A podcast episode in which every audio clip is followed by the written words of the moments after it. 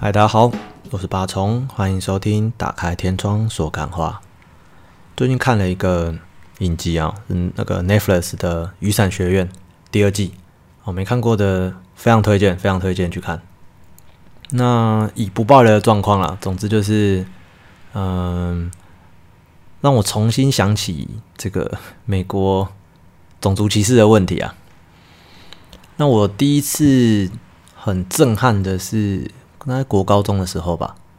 那个时候资讯还不发达，暴露年龄一下，小时候是拨接的，就是没有什么无线网络啊，什么 ADSL， 那个时候是那个要听那个拨接器有那个叮咚叮咚叮咚叮那种啊，我现在学的可能不太像了，很久没听了，所以说一直对美国有一个幻想，就是它是一个非常美好。各个不同种族，黄种人、白种人、黑人，非常融洽的一个年代。然后自从这个林肯解放黑奴之后，那事实上不是这样哦。然后当然是思想启蒙之后，去收集资讯、去思考之后，比较了解一些啦。不敢说真的对美国的现在或者是之前的文化有多深刻的理解，但是至少没有像第一次看到歧视黑人的这些故事的时候那么震撼。那个时候我不知道为什么看到一些文章，它是类似很罗密欧朱丽叶的故事，就是一些黑人跟白人恋爱的悲惨过去吧，就是在认为黑人跟白人不要说同婚啦，连恋爱都是有罪，好像真的有一些州是有立法，我不是很确定，对，这个记忆太模糊了。然后我只记得他那时候讲述了很多故事，然后在谈论他们如何认识、如何相爱，然后如何很悲惨的遭遇。那个时候很震撼啊！当然到后来看了更多。那这让我想到有一句很中二的话，叫做不知道大家有没有听过，叫做什么？错的不是我，错的是这个世界之类的这种比较中二的话，让我想到，当然也不是前阵子啦，台湾通过那个同婚，就是同志可以结婚这种平权，然后两性平权的法案已经很久了，多久了？2-3年嘛，我也搞不太懂了。那同性恋在以前也是有罪的，那我比较印象深刻的例子也是美国，不知道1战还是2战。我那时候是在查一个科学家的资料，然后看到他不知道研发飞机还是什么的，我有点忘了。他也是承认自己是同性恋，然后被抓去，算心理治疗吧，对，被抓去类似劳改营之类的地方，或是精神病院之类的地方。心理治疗跟有这个是有刑法的，就是你是同志，你是法律明文规定你有罪的那一种。那我就在想，因为跟现在的气氛，当然跟现在的大家的认知当然差很多嘛。现在不敢说大多数，至少现在有很多人是相信，包含我自己，喜欢同性，就是同性恋，它并不是一种病。你没有办法借由医疗、借由什么諮商辅导，把它改造嘛，把它洗脑，或是让他再也不喜欢他所喜欢的东西。但是在以前是这样嘛？那我相信很多这样遭遇的人，他可能当时也会相信自己有病，并且很痛苦。当然性别认同的那种纠结是现在比较为人所知的，但是在当时他完全孤立无援，而且没有人可以分享，甚至自我怀疑。这么愧疚的人，他有办法说出这句话吗？错的不是我，错的是这个世界。事实上也是这样，没错。他要如何得知？可能没有办法。我们又要如何得知我们自己不是那个加害者？当时的人也不觉得自己是加害者啊。我们现在当然知道哦，他们那个时候这样不好哦，汤。那我们也只是在讲别人犯的过错啊。有没有可能我们现在自己也身在其中，也在指责别人，却不自知？社会总是会把自己不认同的事情视为异常。比如说之前郑捷在捷运的无差别的杀人事件，媒体的风向当然很明显，把它往某个方向带，或者是其实不能怪媒体，可能这是一种社会大众的心理。我不能接受这件事情，所以呢，我要帮你想一个，我帮你想一个状况。你要嘛是这个身心失调啊，如果不是不管，反正不然就是这个精神异常，不然就是你是喝醉酒，或是你是吸毒一定要帮你想一个很异常的状况，不然我们没有办法接受每一个人都有可能像你这样，或是你其实就跟我们一样，这样太恐怖了。我们要帮你排除，我们要帮你设定一个病，设定一个心理状况你是因为这个疫情，你是因为一个什么原因，只要把你治好了，你就不会这样做了。就像也许我说的那个一战或二战的那个科学家，他承认自己是同志，他被判刑，他坐牢之后，他去那个什么辅导营，我不知道那什么，说不定他去那边他就被禁止跟任何男性相处，以免他传染给他们，或者是藉由一直让他接触女性，我不知道，我说什么乱猜。不管他们用了什么方法，或者是法律限制你不能做这些事情，但我相信人的心应该是很难这样被改变的吧。无论法律怎么禁止，他可能都还是喜欢男生啊，你没有办法阻止他。即使他被治疗了，我们人如果被社会或者是被群体抛弃，我们会凄凉的死去啊，我们没有任何机会生存。那为了求生存，为了在这个社会存活，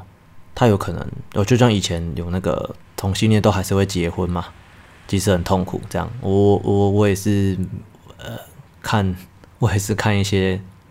电视节目的啦，不是电视就是一些作品啊，电影或什么是这样演啦。那我不知道实际的状况，但那应该真的很痛苦那他们也是靠着假装自己正常，对，即使他去结了婚，他去跟异性结了婚，你没有办法控制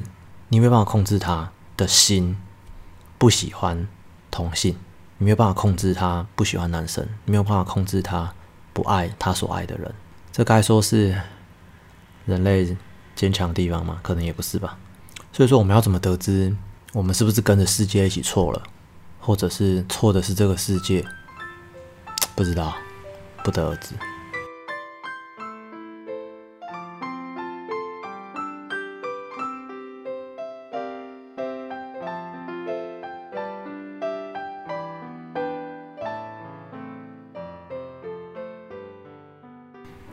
大家好，欢迎来到打开天窗说干话。今天是八重我自己的单人时间，那想要聊什么？想到阿嬷的主题，不是我的阿嬷，也不是要聊那个阿嬷你现在在哪位那种比较感性的，不是，就是讲到阿嬷的梗，你会想到什么？我第一个会想到就是那个比较老的，就是有一种冷叫做阿嬷觉得你冷，尤其是。以前我高中的时候，我的导师很喜欢聊这个，但是他聊的对象不是他的阿嬷，他讲的是他的一个亲戚，应该是我忘记是弟弟或妹妹的老婆，那什么，反正不是哥哥的，不是嫂子的，对，反正我忘了。对，他会一直讲他们就是妈妈那一位妈妈一直帮他的小孩，应该3岁还几岁吧，那个时候我印象中。一直要帮他的小孩穿袜子，他觉得很不可思议，就是那个小孩已经在额头冒汗了，然后他依旧穿着手套跟袜子，然后可能就到处跑这样，然后满头大汗，然后他就一直看不下去，然后可能只敢用委婉的方式跟那个妈妈说，就是现在天气很热呢，或是一直比较说你看我们家这个就是都光脚这样跑来跑去。然后他说那个妈妈一直回应他一种就是地板很冰，或者是哦那个手脚卡那修吼哦龟心窟窿温暖起来之类的，对之类的这种话，他非常受不了哦，他用这种方式讲那个有一种冷啊，就是说阿嬷觉得你冷。随着年纪嘛，也不是这种情况，其实也不止阿嬷会发生，知道吗？阿嬷说你冷，或者阿嬷问你吃饱没，要不要吃那个，要不要吃这个哦，冰箱有水果，其实只是阿嬷跟我们互动。每个世代有他背负的包袱啊，他可能真的不知道怎么跟你好好讲话，他不可能突然哦坐下来就说，欸乖孙欸啊，今天过得如何哦？你在看这个、哦、黑人抬棺哦，我也知啊或什么，他很难啊，话题可能接不上。好了，黑人抬棺其实说不定也有点老了，他只能用他的方式去爱你，或者是去跟你接触。当然，这个也不完全是我们的错。比如说，哦，阿嬷只会这种方式，那我们 catch 不到啊，真是很愧疚。我觉得这是很双向的问题啊。以前看过一个很洒狗血的，算母亲节嘛，反正就是那种告诉你孝顺的重要性呢。中国的影片的内容是一个已经成家立业的一个女人。然后她已经当妈妈了，对，一位妈妈好了，这样讲。然后她家电铃突然响了，叮咚，她一开门，诶，居然是远在他方、远在家乡的老母亲，就是已经满头白发了。我目测啦，大概七十岁了嘛，我不确定，60-70那种，就是找一个老人这样。然后手上提着生鱼，不是要做生鱼片，就是提着一只鱼这样，然后就来了，然后他就说啊妈你要来怎么不说一声啊？我们可以去接你啊什么什么的。然后他妈就反正就是突然来到了，也没通知一声就突然出现了，然后就开始这个忙进忙出。但是老人家的生活跟乡下的生活跟都市又不太一样，所以有些有点烦人，或是搞不懂他妈在想什么。然后过程中就有一些琐碎的事情，比如说从乡下来的老母亲，她就开始拿那一尾鱼，就是她提的那一尾鱼，开始煮鱼哦，煮了一桌菜给家人吃。然后这个她的先生呢，一口吃下去那口鱼就马上吐了，为什么？因为太咸哦，口味很咸。然后他夹这个鱼，看啊，这个鱼没熟，对不对啊？妈妈就是好像不知道怎么回事，就是慌慌张张，还是也搞不清楚状况，然后一直想帮忙，但是又故事就开始演这个啊，女儿不知道为什么突然得知了，反正就是那个画面回溯着在演这个老母亲，她想念女儿了啊，女儿都不联络她，所以她就从家乡。搭着车，然后转车，中间还就是会有一些被司机羞辱啊，比如说啊，我不知道要怎么搭去啦，或者是那个是没有演那个电子，有没有演电子票证啊？反正就是一些妹妹嘎嘎上车啦，去哪里等车搞不懂，然后被白眼，然后千辛万苦，包含去菜市场买鱼，然后千辛万苦，最后来到了女儿家，结果因为妈妈生病了，所以说。闻不到味道，然后就是味觉也有点问题，所以煮出来的鱼就是当然可能就没熟，或者是像盐巴过多很咸这样子。然后女儿就哭了，就觉得说啊自己真的很不孝顺。我是不知道大家看完是很感动，还是我觉得是时代的悲哀，就是其实这妈妈是不沟通，不懂得怎么沟通。就杀到了女儿家，其实她应该也会知道自己有状况，所以没办法好好煮饭嘛。可是可能又不知道，我说这可能是时代的悲哀，她也不知道要用什么方法爱自己的孩子，可能她也没有被那样子爱过，所以说她只能透过我如果就是帮忙煮饭嘛，如果不照顾女儿、不煮饭、不付出，好像。她就什么都不是，她好像就不再是一个母亲，或者是她的存在就没有意义。我不确定，因为的确有很多人家说那个什么空巢期嘛，就是孩子都出去念书或者是成家立业之后，父母亲，尤其是母亲，这真的又是重男轻女的时代悲剧。就在家里会有空巢期，就是本来的意义是在忙碌嘛，为了孩子很忙很辛苦，突然走了，要面对自己，面对自己的人生，或是面对先生，面对生活，突然突如而来的无助或匮乏感。如果这个时代不要再继续有这种时代的产物，那一种冷不叫做阿嬷卷的凌冷，是各个世代或家长能够真的跟下一个世代好好的相处。我觉得如果没有从自己改变心态嘛，我觉得永远都还是一个梦耶。所以阿嬷觉得你冷，我们可以反过来关心他，但是这好像没有办法根本的解决什么问题。好，总之就也是一个干话啦，这结论也是一个干话。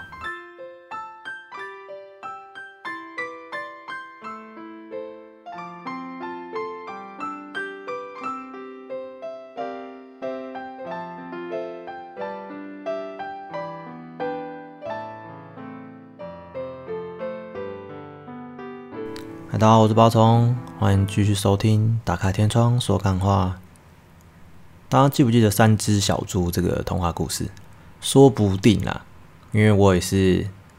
开始教书之后才知道，原来很多人没什么听过童话故事，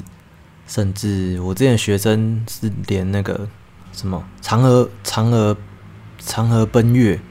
跟那个女娲补天这个神话都没听过。好，但是三只小猪应该是耳熟能详啦，因为就算没看过原文，也会在很多广告啊，或是一些什么卡通之类的，它会复制那个故事的结构，然后去做一些变化。那我也是看了那个广告，一个不知道美国还是英国的广告，它在用三只小猪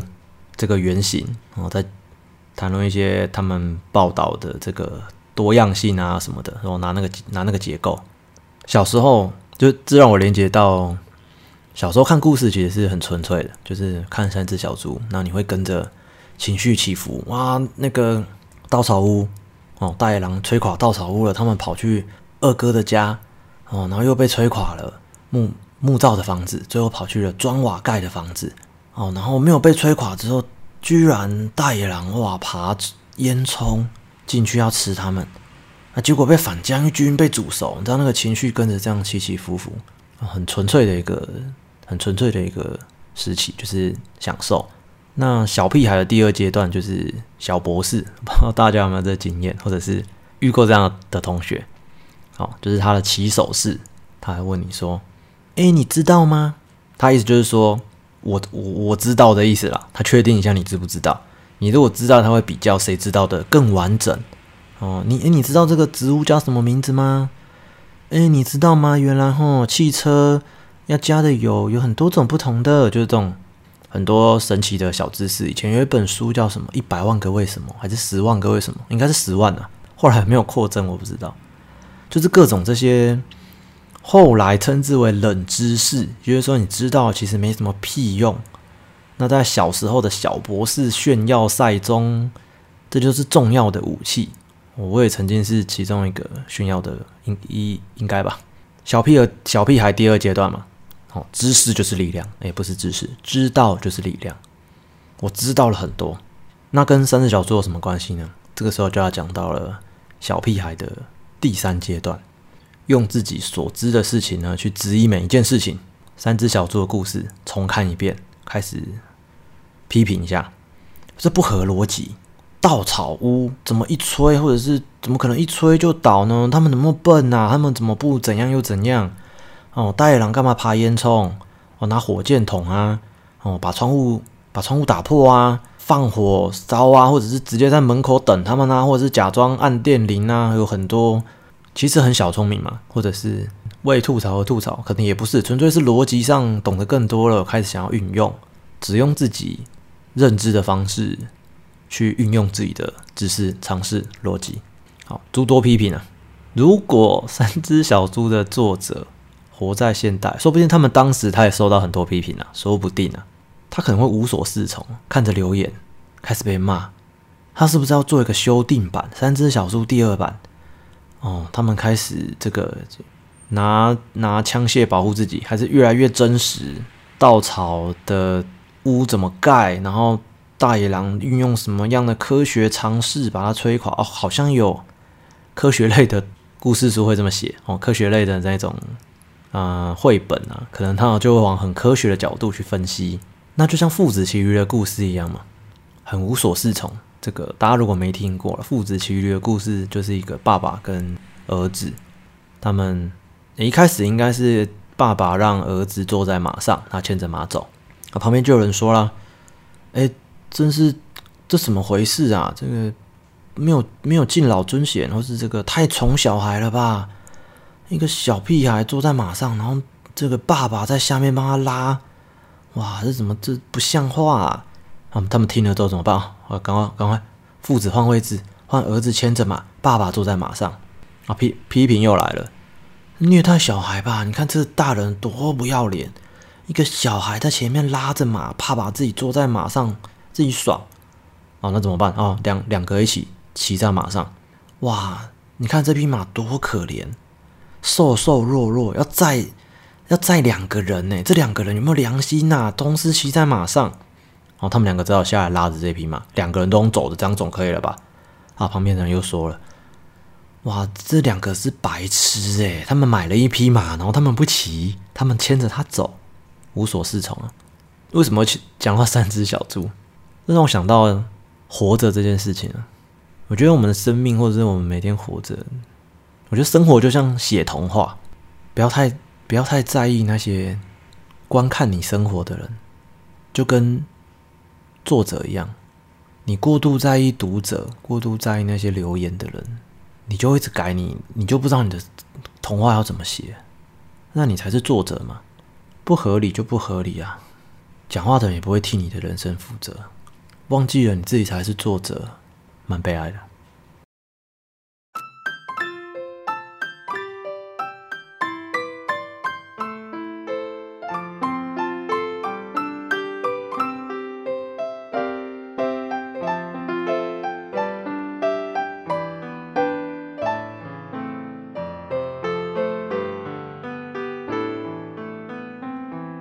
赤足映月光，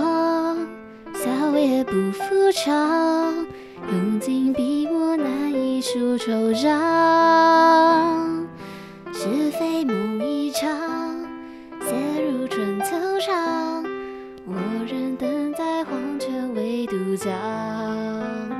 彼岸花彼岸花，欢喜恨断肠，滚滚河水更是心波浪，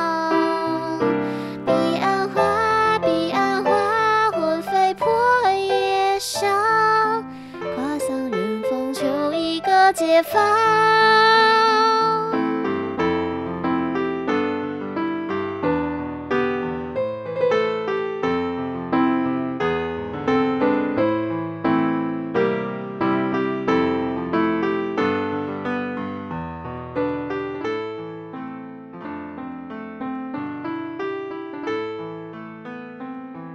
是泪沾衣裳，前尘往事悄然千古忘。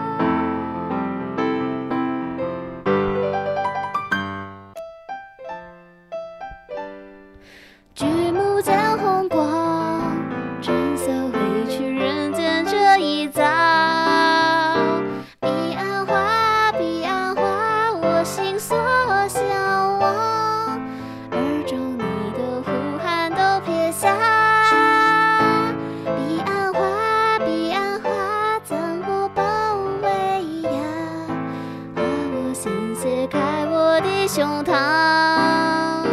彼岸花，彼岸花，刮散人风，求一个解放。